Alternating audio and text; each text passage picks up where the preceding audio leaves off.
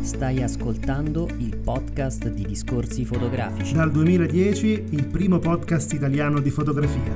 Novità, interviste, recensioni, cultura fotografica. Discorsifotografici.it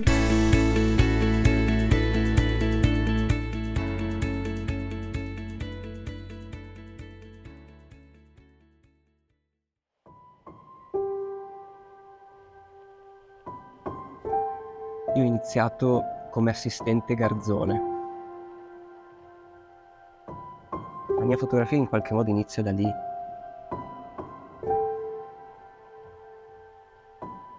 C'era il bisogno di raccontare questa storia da più punti di vista.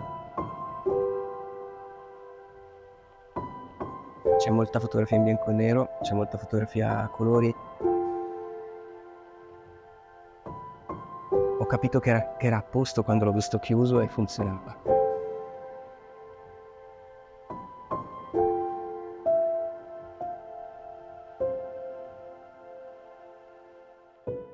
Per tutti noi, accecati dai frammenti di miliardi di luci artificiali, il cielo notturno è diventato un mosaico appannato.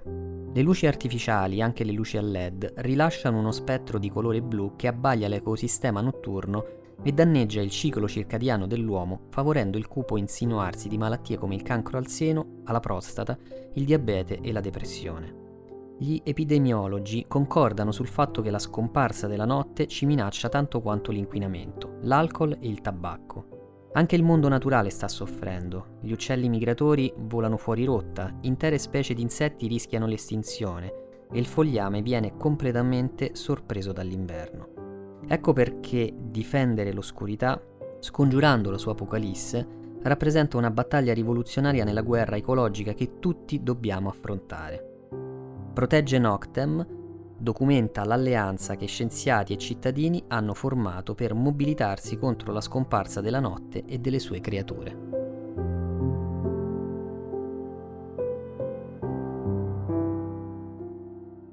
Abbiamo il piacere di intervistare Mattia Balsamini. Come è iniziata e come si è sviluppata la tua personale storia della fotografia? Io ho iniziato come assistente garzone. Questo è stato il mio primo incontro con la fotografia. Ho lavorato nel mondo, da subito nel mondo della fotografia in qualche modo industriale.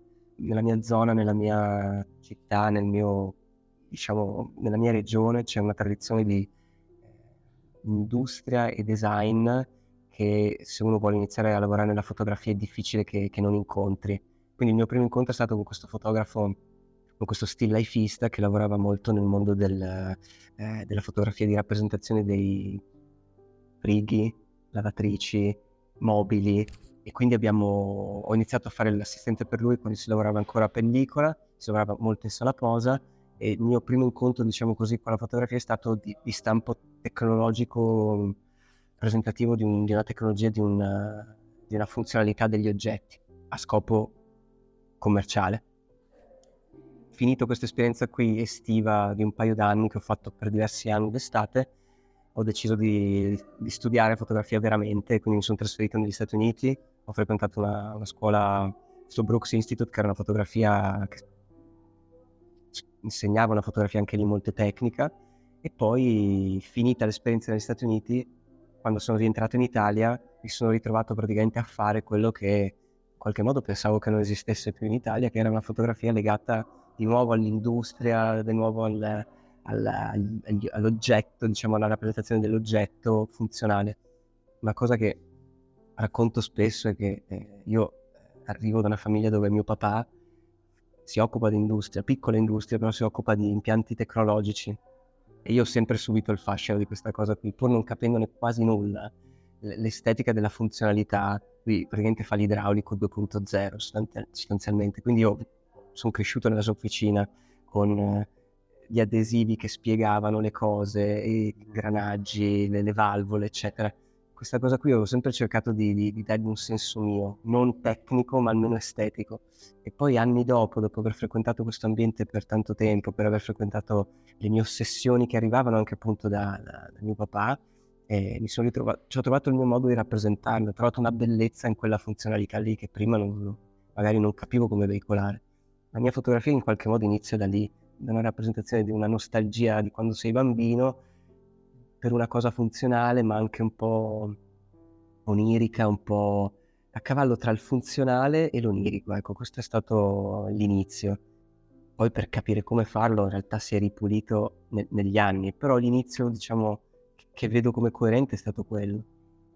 Parliamo di questo bellissimo progetto Protegge Noctem, un reportage molto originale che fa riflettere ancora una volta sull'impatto delle attività umane sull'ecosistema. Stavolta però l'inquinamento arriva dalle luci artificiali. Ecco, come è nata l'idea del progetto e come si è evoluto nel corso del tempo?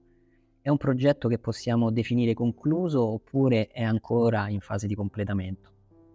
Il lavoro è nato da uno scambio a strettissimo contatto con questo giornalista Raffaele Panizza con cui lavoro spesso in ambito editoriale. Io direi che il 60% del, della mia attività, anche il 70% del mio lavoro è lavorare per delle storie commissionate e poi il 30% del, del mio lavoro è trovarne altre per me e capire come rappresentarle in un modo libero da vincoli diciamo, editoriali commerciali è un giornalista, è un amico, è un, è un consulente, è, un, è, quello che definiamo uno story designer, Raffaele Panizza. E da anni cerchiamo storie pitch, diciamo, da proporre anche ai giornali. Abbiamo incontrato questo episodio curioso, questa sorta di, di, di, di espediente che ha dato il via a tutta una sorta di immaginario e in particolare nel, eh, abbiamo letto che nel 94 a Los Angeles c'è stato questo blackout totale della città e le persone hanno iniziato a chiamare il 911, il numero di emergenza, dicendo ci sono delle cose strane nel cielo, ci sono delle, delle fa- dei fasci luminosi bianchi, eccetera, non capiamo cosa siano, e poi hanno capito che era la Via Lattea. E quindi c'è questo, questa sorta di piccolo espediente, piccolo grande espediente che narra come in realtà più dell'83% abbiamo visto delle persone al mondo non ha mai visto le stelle o il cielo notturno, per come lo intende la natura in qualche modo. Quindi la, la, non vedi la Via Lattea, che è la galassia che ci ospita, non, vedi, non, vedi, non, non fai esperienza di, di, una notte pura in qualche modo. E non è un, un fattore così solo culturale, quindi la privazione di un immaginario notturno ha delle ripercussioni proprio sulla, sulla salute. Abbiamo deciso che era, un, era veramente un punto di incontro interessante sia per lui, per i suoi interessi, per Raffaele Panizza, sia per i miei che appunto mettono assieme eh, questo sguardo empatico verso la natura, la tecnologia, il, la funzionalità delle cose, perché c'era il bisogno di raccontare questa storia da più punti di vista e quindi abbiamo iniziato a costruire questa storia per photo opportunity, cercando di capire dove si può far vedere che tipo di problemi causa al sonno l'inquinamento luminoso, che tipo di problemi causa alla natura, che tipo di problemi causa agli animali. Ed è tutto costruito per opportunità, diciamo così, difficili da visualizzare.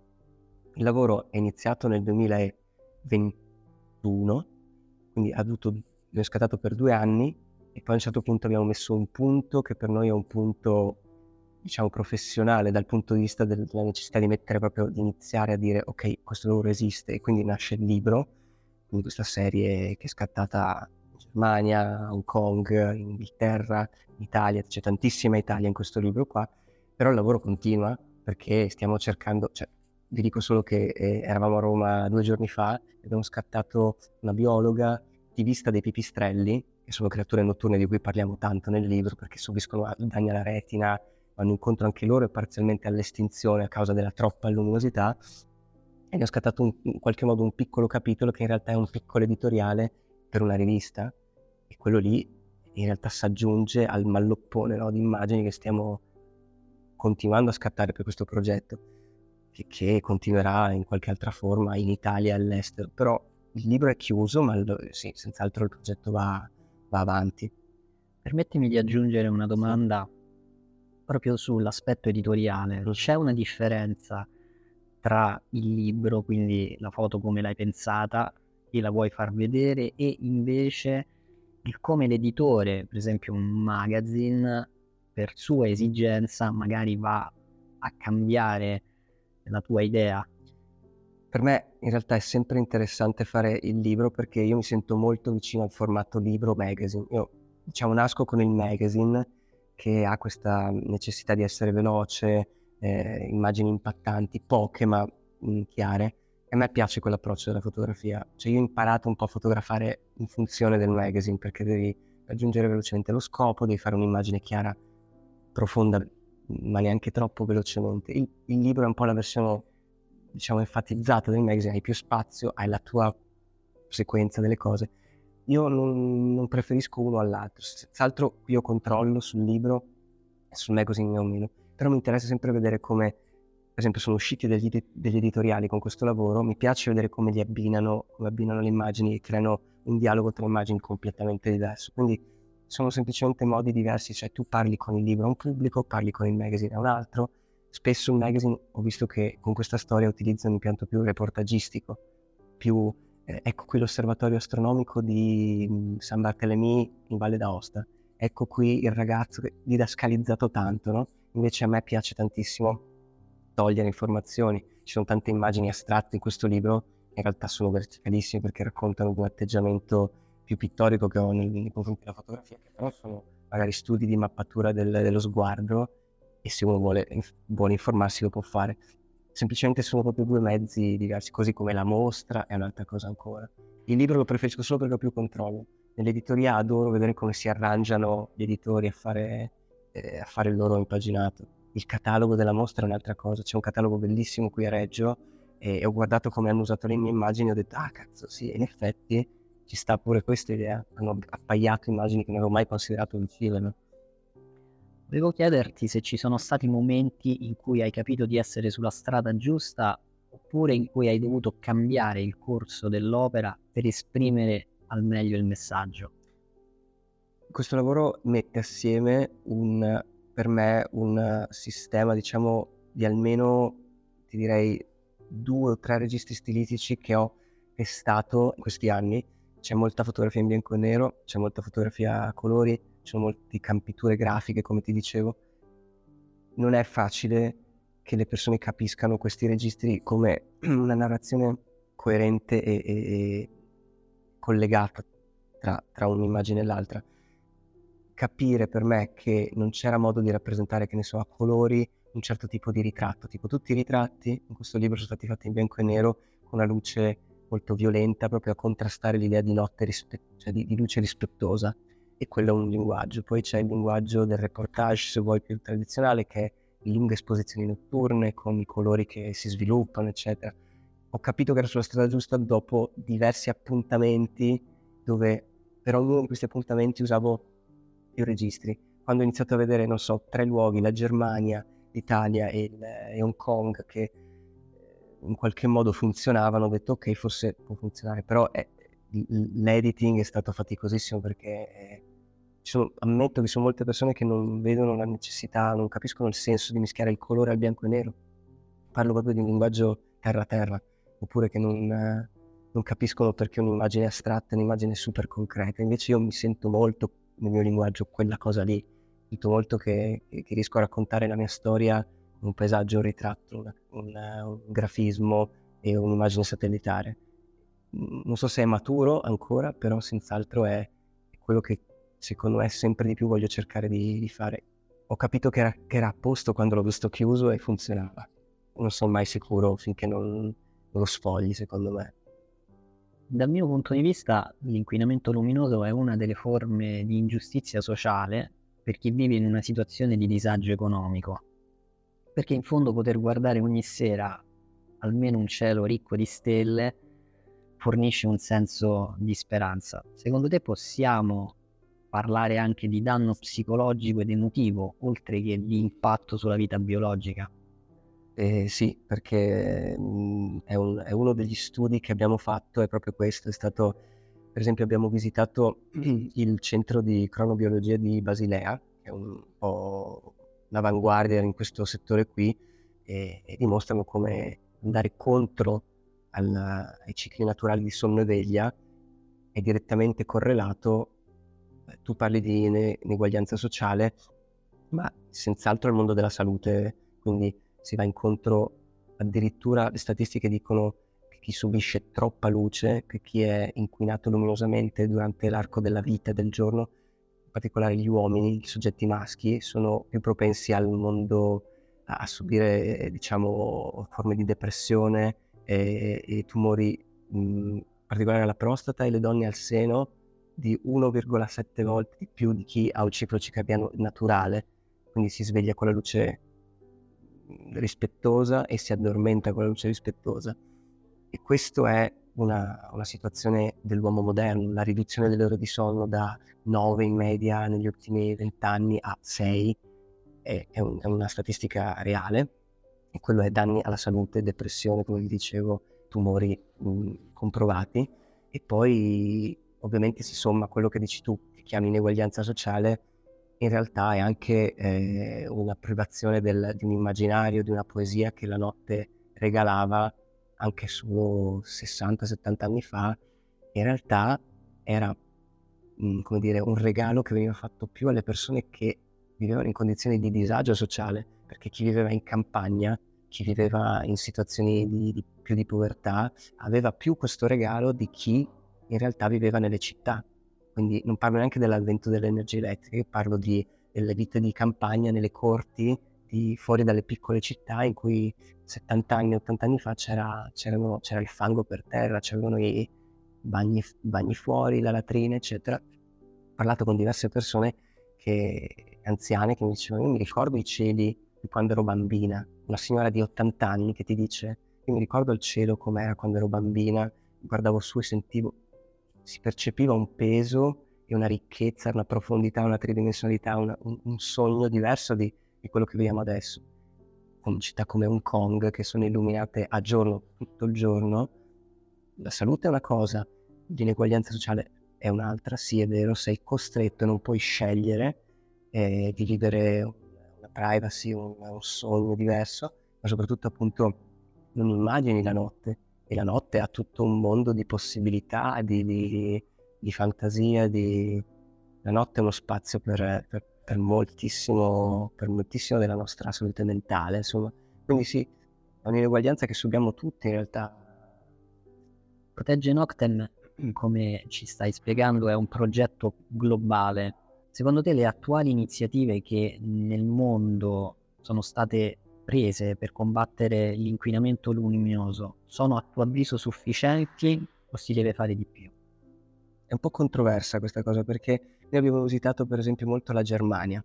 La Germania è avanti da questo punto di vista, c'è molta luce rispettosa del, dell'ambiente e per dire rispettosa dell'ambiente non è, immaginatevi un concetto chissà che complesso, è semplicemente costruire l'illuminazione pubblica con, le, mhmm, con la quantità di, di, di, lumen corretta, con la temperatura colore corretta che è quella più sui toni caldi piuttosto che sui toni freddi, direzionare la luce più giù e meno in su, tutti questi piccoli accorgimenti fanno tantissimo. Spegnere le luci a determinate ore della notte oppure fare in modo che si accendano solo se passa qualcuno in, una, in un passaggio pedonale, in un passaggio cicli, ciclistico, eccetera. Quindi in Germania sono avanti, noi abbiamo visitato dei posti in, nella Germania centrale tipo Fulda, che è un piccolo, una piccola città nel centro della Germania, che è all'interno di quello che chiamano una Dark Sky Reserve. Sono attentissimi a questa cosa qui, cioè Dark Sky Reserve per loro è un posto dove le luci sono correttamente diciamo, utilizzate e arriva tutto un indotto di gente che vuole vedere le stelle, di turismo, di, di, di astronomi, astrofili, quindi c'è, c'è, una, c'è, un'economia che gira attorno al, al buio, diciamo, rispettoso. E in Germania c'è. In Italia meno, i posti meno inquinati sono, eh, diciamo, la Valle d'Aosta e il Piemonte hanno delle, dei valori buoni di, diciamo, di illuminazione, di, di, visibilità del cielo, però certamente si può fare di più, non, non, non è proprio capito questo, questo, tema qui. In Germania, dicevo, è controverso perché mi fa molto strano quando visito la Germania per lavoro, è tutto illuminatissimo, tipo la notte so, i building privati delle grandi aziende magari sono illuminati anche se dentro non sta lavorando nessuno vedi questi, eh, questi, questi posti e dici ma perché? Perché magari in realtà loro hanno ancora, come sapete, altri tipi di energia, magari hanno ancora eh, rimasti del nucleare, di, di quella tradizione lì, hanno tanta energia, hanno i LED e quindi non è un problema, non sprecano tanto, però inquinano tanto e poi magari fanno questi episodi pazzeschi di food, ad esempio, di rispetto assoluto. Sicuramente cioè, ci sono dei piccoli atteggiamenti e i grandi atteggiamenti che possono fare la differenza. Quindi è un discorso energetico di risparmio energetico che non, non, tocchiamo molto nel libro, ma poi un discorso proprio di, di, di, diciamo così, proprio di inquinamento visivo che è luminoso, che è un'altra cosa. L'inquinamento luminoso senz'altro si può fare di più, vuol dire cambiare le lampadine di tutta la città, vuol dire abbassare le luci, vuol dire spegnere durante la notte perché magari non servono. Ci sono studi che abbiamo visto che dimostrano come non è che la città più buia è meno sicura. Cioè tutto molto, come dire, da, bisogna continuare a guardarlo da più punti di vista perché la risposta sta nel, nel, nel ridurre eh, la luce